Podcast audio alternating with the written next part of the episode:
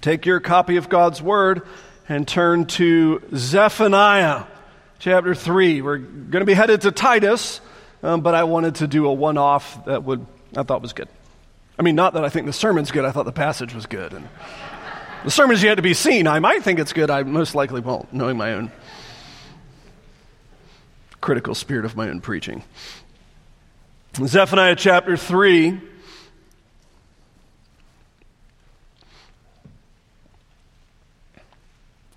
I hear more pages turning than normal. I suspect it's because it's one of the little books in the middle. Chapter 3, verse 14. Sing aloud, O daughter of Zion. Shout, O Israel. Rejoice and exult with all your heart, O daughter of Jerusalem. The Lord has taken away the judgments against you. He's cleared away your enemies. The King of Israel, the Lord, is in your midst. You shall never again fear evil. On that day it shall be said to Jerusalem, Fear not, O Zion, and not your hands grow weak. The Lord your God is in your midst, a mighty one who will save. He will rejoice over you with gladness. He will quiet you by his love. He will exult over you with loud singing. I will gather those of you who mourn for the festival so that you will no longer suffer reproach. Behold, at that time I will deal with all your oppressors, and I will save the lame and gather the outcast. And I will change their shame into praise and renown in all the earth. At that time I will bring you in, the time when I gather you together, for I will make you renowned and praised among all the peoples of the earth, when I restore your fortunes before your eyes, says the Lord. Let's pray. Lord, we do ask your blessing You've spoken to us by the reading of your word. Would you now speak to us in its preaching? For Christ's sake, amen. I don't know if you saw the story this week, but in the continuing list of horrors of technology, a report coming out of, I think it was Australia, is an Australian scientist that first reported it. Uh, they did a spectacular um, uh, work in a lab, uh, it was announced this week, where they took human brain cells and mixed them with mouse stem cells to grow a brain in a lab, which they then attached to mouse muscles, which they then attached to a 1970s edition of the video game Pong to see what would happen. And this lab grown brain of human brain cells grown in mouse organs, or cells, I guess, learned how to play Pong in five minutes and is still continuing to play Pong as much as possible. And it's amazing, kind of this moment in, in world history because we figured out how now to take human intellect and to, it, to mix it with the animal kingdom and kind of cutting edge technology is really excited and looking forward to uh, ultimately kind of, you know, not probably in my lifetime, but in my children's lifetime, replacing our laptops with like organic laptops where they're actually alive because they're able to use human brains, lab grown human brains, in order to compute because our brains are more powerful than any computer mankind's ever made. So why not make a new one? I mean, it doesn't work if it's human entirely, so let's mix it with mouse and maybe that'll work. And it's interesting because the article that I first read this in, it's been kind of circulating the last couple of days uh, with a bit more wider spread. But the first article I read it in was beginning to kind of ask the question of saying, look, guys, this is not a good thing. These are the horrors that technology, you know, the science fiction of the 50s warned us of, where we're beginning to have to ask the question what does it mean to be human? What does it mean to be human if we can now grow human organs in a lab and mix them with other animals and then have those organs perform services and deeds for us? I mean, you can imagine how this will go. You go get an x ray into the future, and uh, instead of having a radiologist that checks it, they have some lab grown brain that's been trained how to read x rays that read your x ray,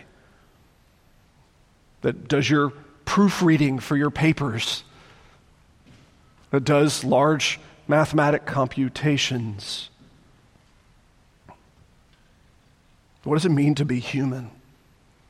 The question, I suspect, is going to get increasingly complicated for us to answer.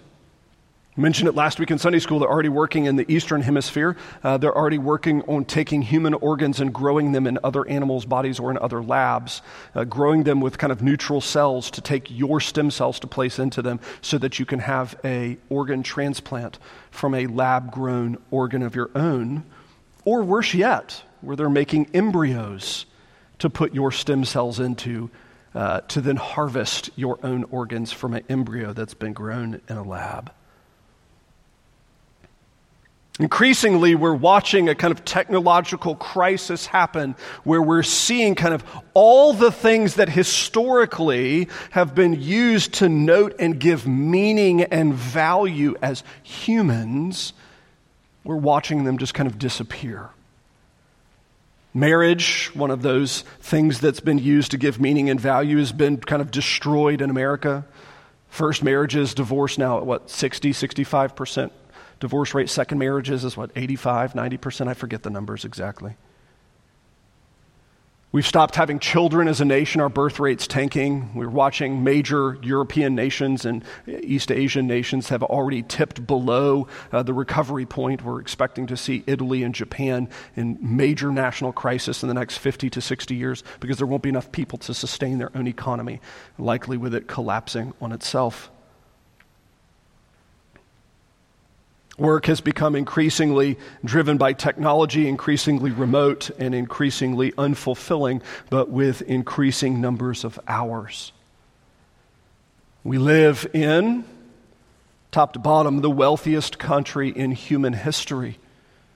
And the wealth that people thought the good life would make me happy, that would give me pleasure, that would make me feel good about myself, has been found to be a lie.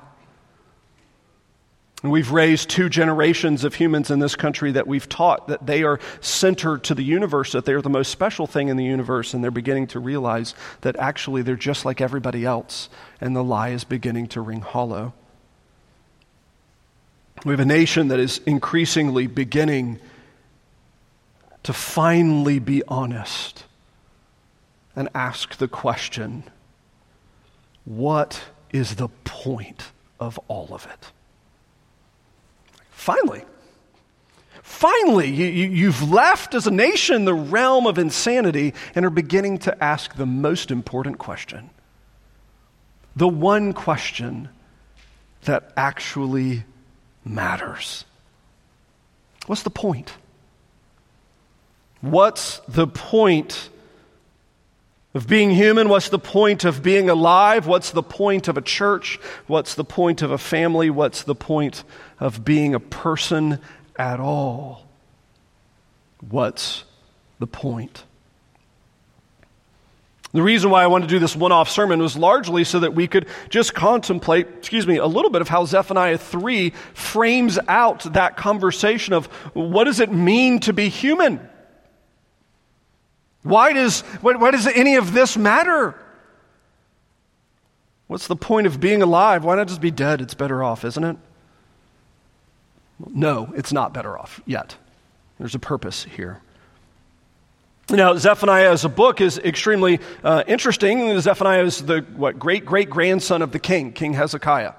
He's most likely been raised inside the royal court and is uh, laboring in a time in Israel's history where the northern kingdom has already been invaded by Assyria, but the southern kingdom has not yet.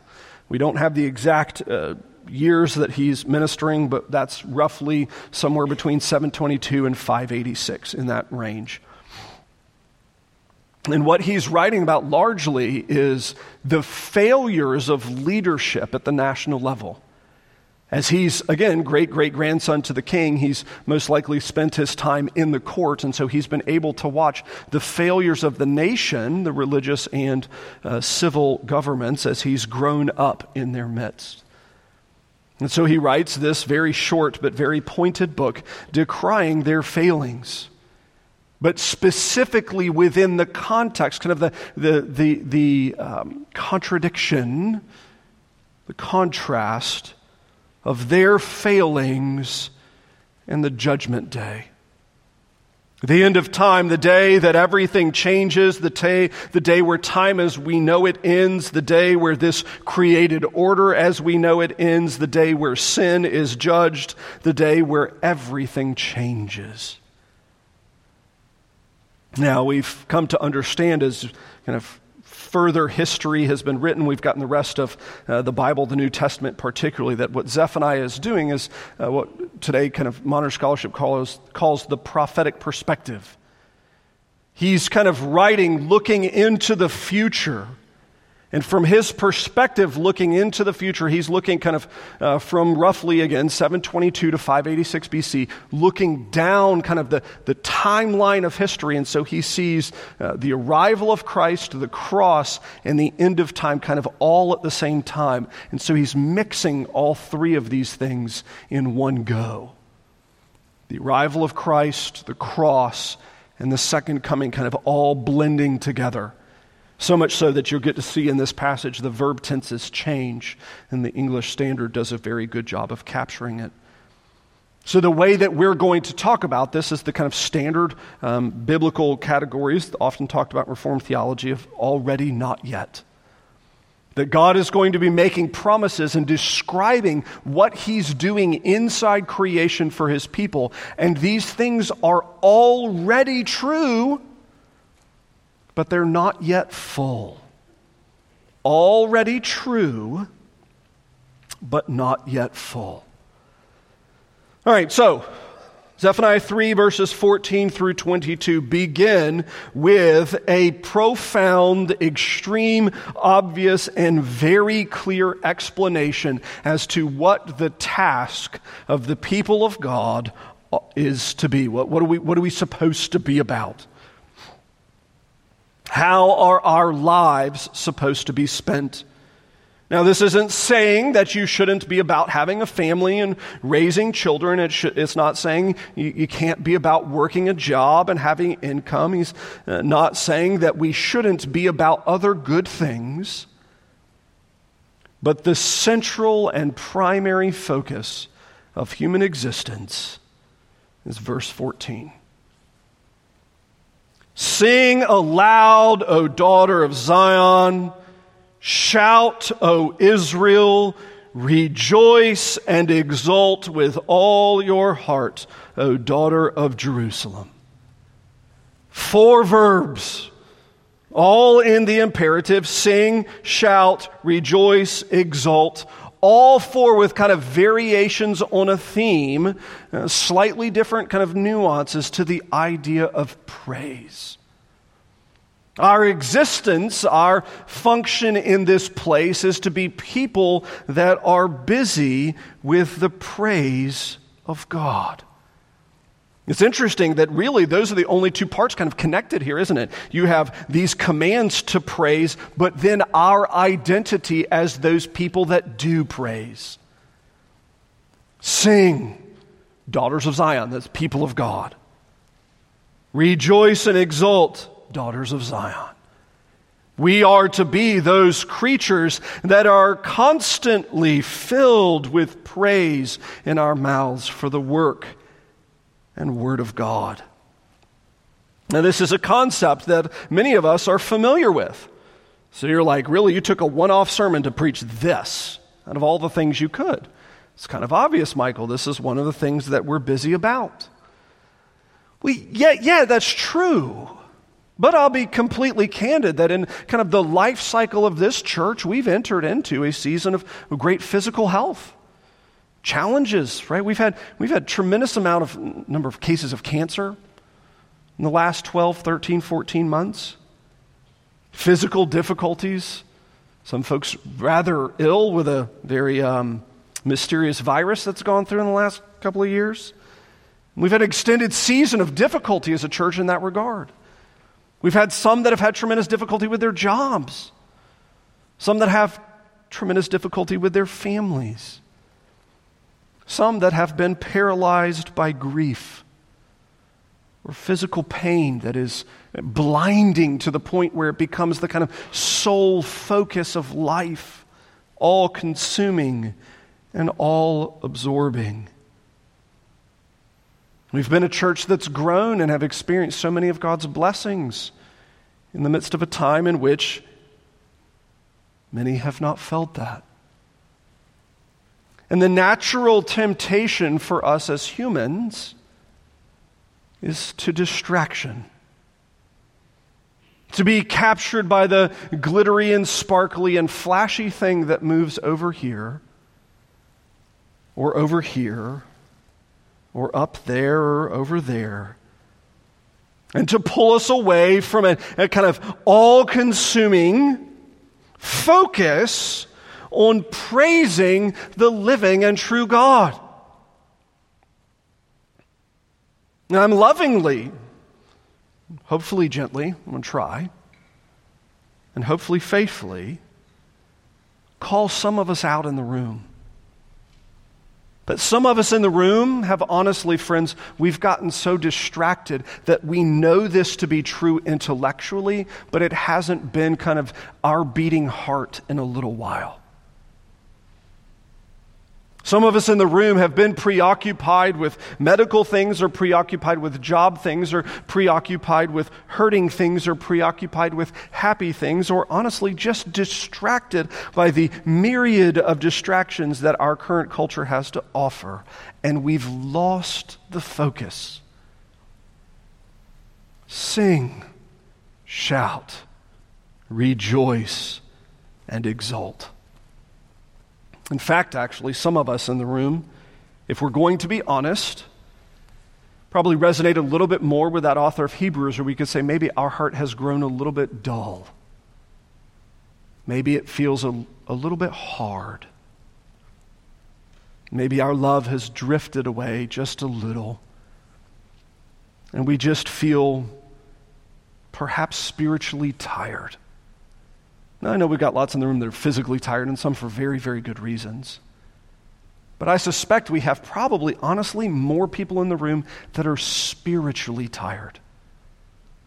Where we've kind of lost the focus and the exhaustion, the burnout, the weariness that is so common has followed. Part of why I love this passage and why I wanted to come here is because you do have this incredibly pointed command at the beginning that your life is to be a life consumed with praising the triune God. But God loves us so much that He doesn't give the command without immediately following it with a whole bunch of reasons to fuel that worship a whole bunch of reasons to fuel that praise, eh, to kind of be the gasoline to get the car moving, to get the engine firing. Verse 15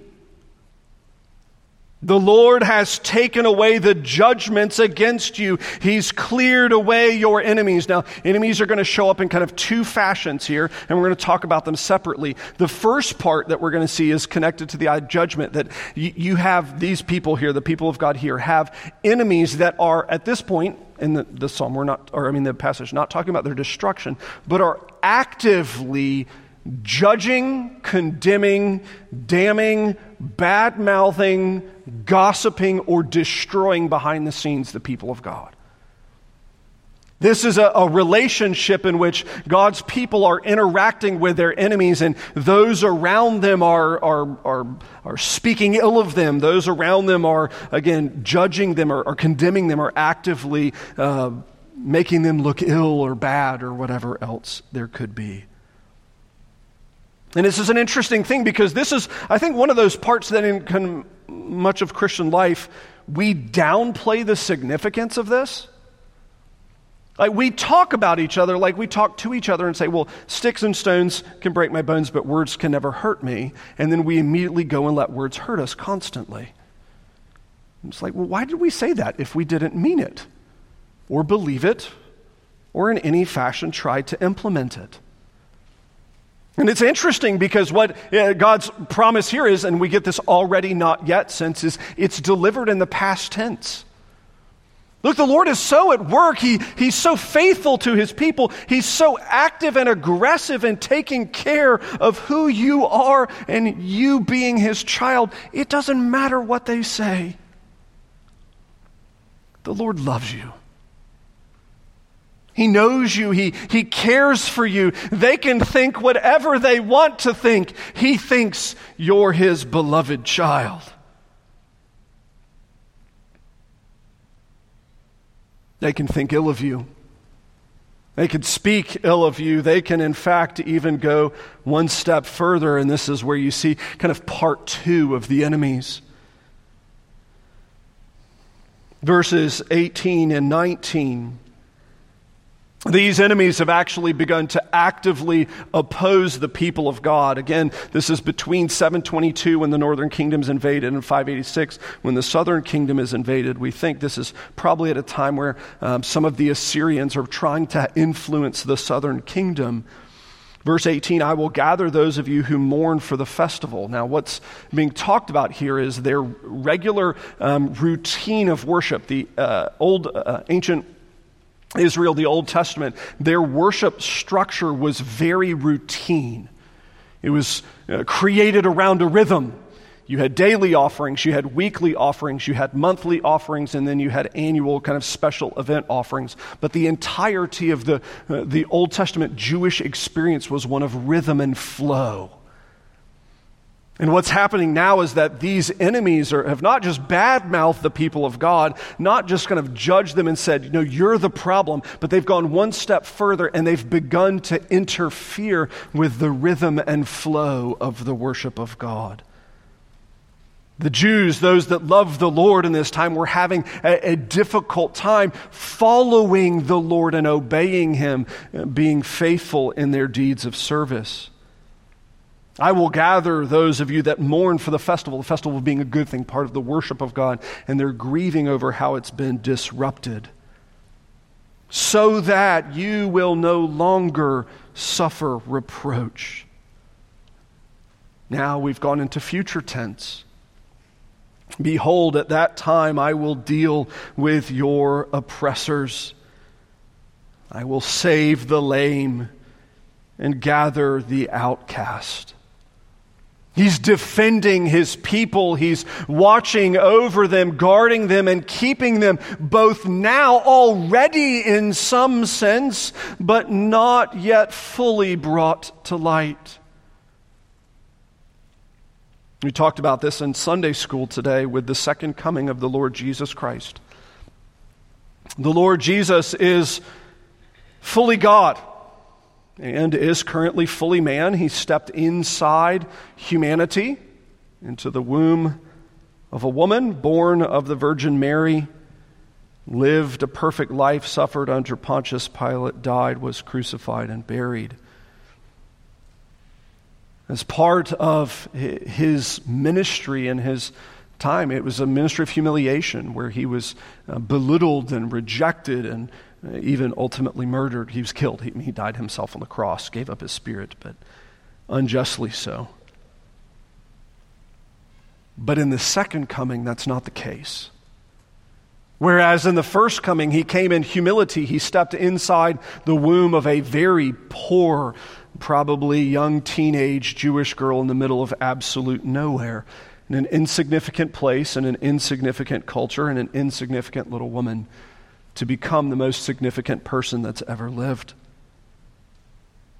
But when he comes the second time, it's in glory and it's in power. And it's with truth and knowledge and love in such a way that all the deeds done in darkness and in silence and deeds done thought when people thought they were hidden away where no one would ever know would be made obvious Deeds done in darkness brought into light. Deeds of persecution done against the people of God being brought even into the light, vindicating God's people. Friends, some of you I know are suffering Some of you are suffering at the hands of relationships that, that test your, your spiritual mettle, so to speak.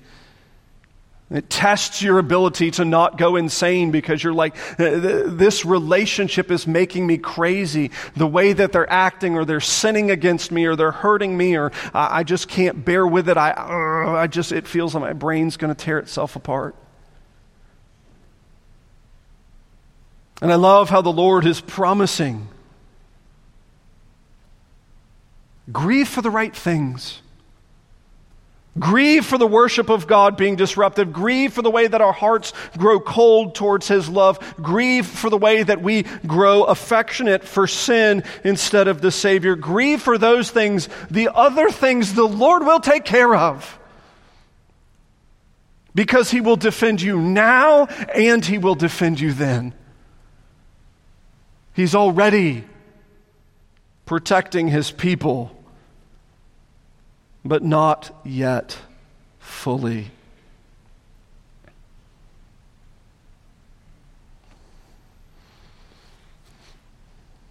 For third, whatever it is, I lost my numbers. Verse 19, the end of it. And I will change their shame into praise, renown in all the earth. That's an amazing statement. God's people at this time were indeed a people filled with shame. The northern kingdom had been so unfaithful that God had judged them and basically wiped them off the map. You would have thought the southern kingdom would have learned from that, but they're acting just as much the fool by and large, except for a couple of exceptions. Very likely the tail end of one of those. God's people have, rather than learned and improved, have continued to act the fool. And as a result, they've had God's discipline placed upon them. They've been destroyed in the northern kingdom. They're about to be destroyed in the southern kingdom. They have the shame of sin marking them. It's their sin, it's their shame in such a way even that others would be able to look at them and say, ha ha ha, look at what they did. Look at those people. They're the bad people. Look at them. They, they said that they worshiped God, but then they acted that way. What hypocrites. What fools. What idiots. How dare they? How dare they? And I love the, the fact that the Lord acknowledges that, yes, his people are oftentimes quite foolish. It's very comforting for me. Look at my own life. Look at how I've made it to this day. It's not always been marked by brilliance and wonder. Oftentimes marked by God's providence working it out in what seemed like dumb luck of him taking care of a fool. But interestingly, in those moments where it seems like our sin has come to define us, where it seems like our sin has kind of overwhelmed us, it's overshadowed us, where we can't see past the shame, I will change their shame into praise. Their failings become the very reason for glorifying God. Our failings become, in some sense, the song that we sing, praising God for forgiveness, that the blood of Jesus covers even that.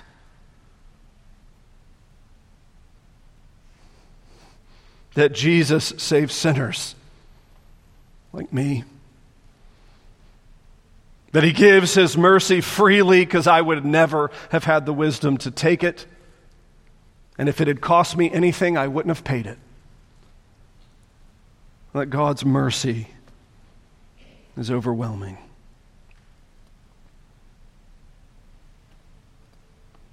I've done enough pastoral counseling to know that there are many in the room that struggle with shame. Uh, I think it's probably endemic to the, the human condition.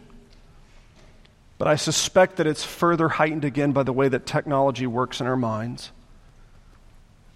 But so many, so many have our daily existence, have our relationships, have our courage shaped or destroyed by shame. And friends, if you're clinging to it, you need to repent. Because interestingly, God's not clinging to it. I will change their shame into praise. And in fact, actually, it will become a source of their fame in all the earth. Because when Jesus said it's finished on the cross, he meant it. He wasn't being like hyperbolic. It wasn't exaggerating. Like, well, I mean, it's mostly finished. Like, I'm, I'm mostly done. It's not like many of our parents talking with kids when, have you done your homework? Well, yeah, it's finished. It's not finished. It's barely started. No, that's not how redemption works. It's finished. And friends, if you cling to your shame in this regard, repent. Repent of the sin that you did to earn that shame, then repent of the shame and flee to Jesus. That your shame would become not your paralyzing and self destructive idolatry, but instead freedom in Christ.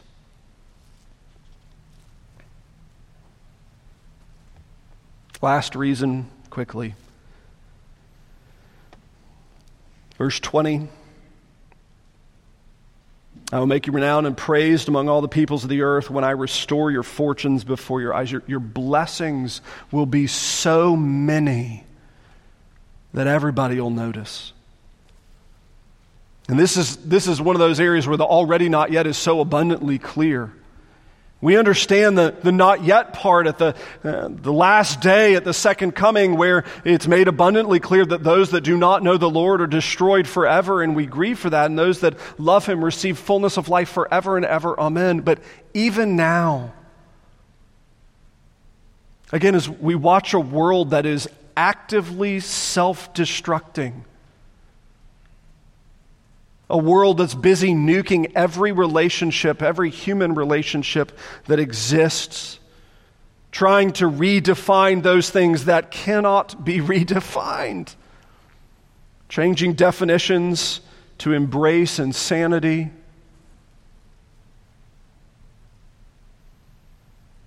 And here in God's midst, we have every blessing. We have hope in a world that has no hope. We can have peace in a world that knows no peace. We can have joy in a world that fosters discontentment. We can have truth and stability in a world that nurtures lies. We can have identity in a world that fosters confusion. We can have feet that are planted on the solid rock of Jesus Christ instead of a world of shifting sands and slippery slopes.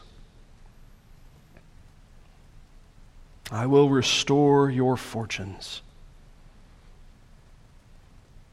You see, sometimes I think what happens, and the Bible is, I think, very clear about this.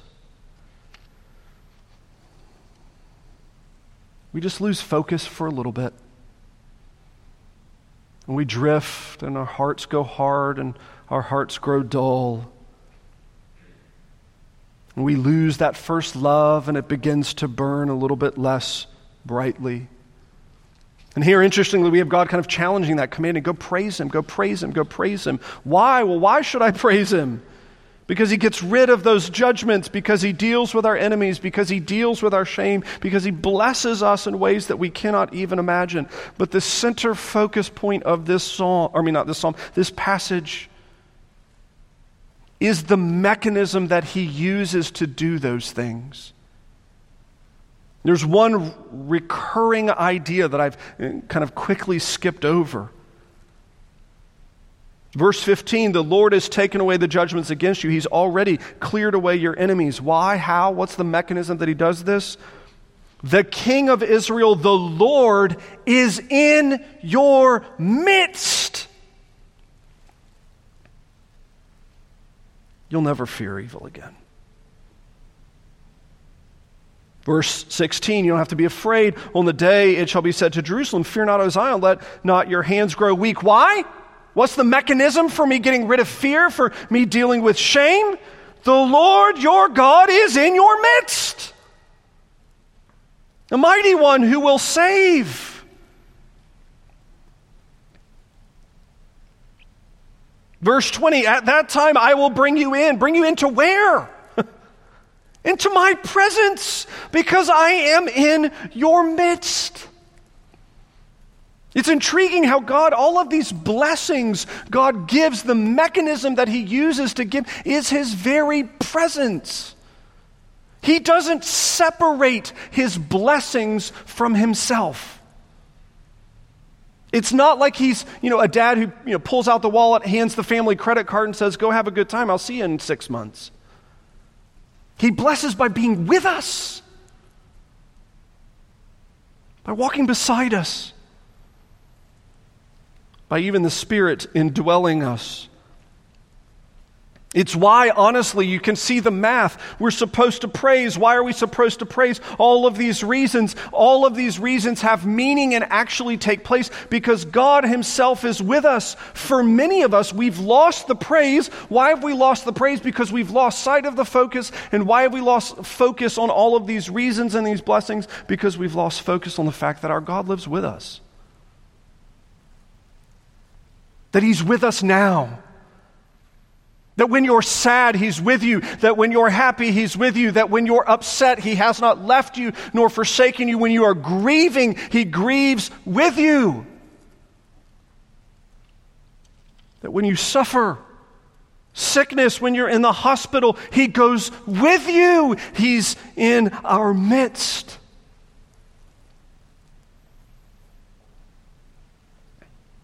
He's in our midst. And he works. In fact, actually, if you get to see it, the I have or our I will is kind of really actually the primary grammatical construction in this section. Verse 15 the Lord has done this, the Lord is in your midst. Verse 17 the Lord is in your midst. Verse 17 he will. This is where it starts. He will, he will, he will, I will. Verse 18, I will. Verse 19, I will, I will, I will. Verse 20, I will. I, God is the one who's going to do it. He's promised He's in our midst. He's going to accomplish His work. And you think, well, I mean, He has to, right? I mean, He's God. He has to, I guess. Verse 17, I think, gives one of the most staggering pictures of the Lord's relationship with his people anywhere in the Bible. The Lord your God is in your midst, the mighty one who will save. Now, what is it like for God, from God's perspective, what is it like for him to be with me? Right? Is he grumpy because I'm, uh, you know, I'm not pleasant and I'm grumpy and I'm angry? Or is, is he sad? Is he like really regretting this decision? What is his relationship with his children like? He will rejoice over you with gladness. That word there is the, the, the like the victor's battle cry. If you watched a very significant football game last night, uh, when um, they kicked the game winning field goal, and you got to see people just absolutely like lose their mind before they, you know, tore the goalpost down, carried them out of the stadium, and then dumped them in the river uh, half a mile away. That's the verb that's kind of being used here. That's the concept is that the Lord is like celebrating over his people. Like this is him like battle cry cheering over his people. He's so victorious. He'll rejoice over you with gladness. He'll quiet you. So it's not just all loud and, and boisterous, but he'll also quiet you, take care of you in the fragile moments. When you're very, very fragile and tender, he's there with you. And then I love the last one. He will exult over you with loud singing. Some of you have that person in your home or in your life, or have in the past, who is so excited and happy usually at one of those weird moments in life that they either sang or whistled constantly. Right? Some of you, it was that person who woke up at like 5:45 in the morning and they popped out of bed so excited they start whistling and you're like, "There's going to be a homicide in my home."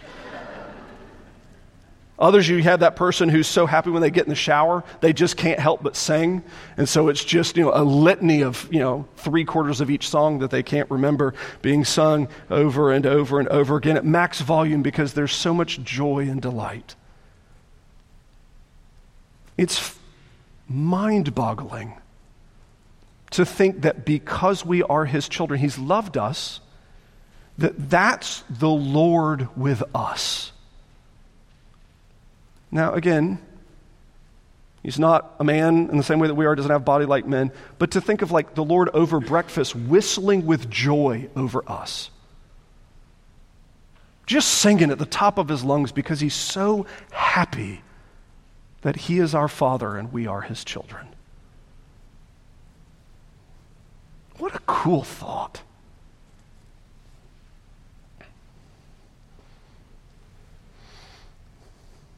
I'm going to end with this. Just three quick applications. One, the Lord sets the stage in singing. He sings over us with joy. Let's make sure we continue singing back to Him similarly. Historically, this body's done a great job. This is not a scold. This is a, yay, you done good, keep it up. Sing with full voice, even if you're bad. I mean, I'll join you in that one most days. Because the Lord loves us and He sings over us. Secondly, is you have to have active faith, meaning uh, belief is not one of those things that tends to happen by accident. Right? It's not one of those things that you just wake up one day. Most of us, some of us do this, but most of us don't wake up one day and realize, oh, I'm just going to believe this to be true. Most of us either have to test a thing or we have to commit ourselves to believe a thing is true. So, with these sorts of relationships, and to think of God singing over us with love and God Himself rejoicing over us in Christ Jesus, it, we have to work to believe that. It, it's, an, it's an active thing that has to be cultivated. And some of us are like, well, I just, I struggle to believe that God actually likes me. Well, do you ever think about that? No. I mean, do you ever read any Bible verses on that? Not really. Have you memorized anything that God says He loves His people? Well, no. When you're sad, do you ever quote those Bible verses? Well, no. Why? It's a surprise why you don't think He actually likes you. Because you're not listening to Him, you're listening to yourself. If you find yourself today in that situation, friends, where you're having a hard time believing that God loves you like this, please stop listening to yourself or to those who are bringing condemnation against you. Listen to the Lord. While we were still sinners, Christ died for us because he's loved us before the foundation of the world.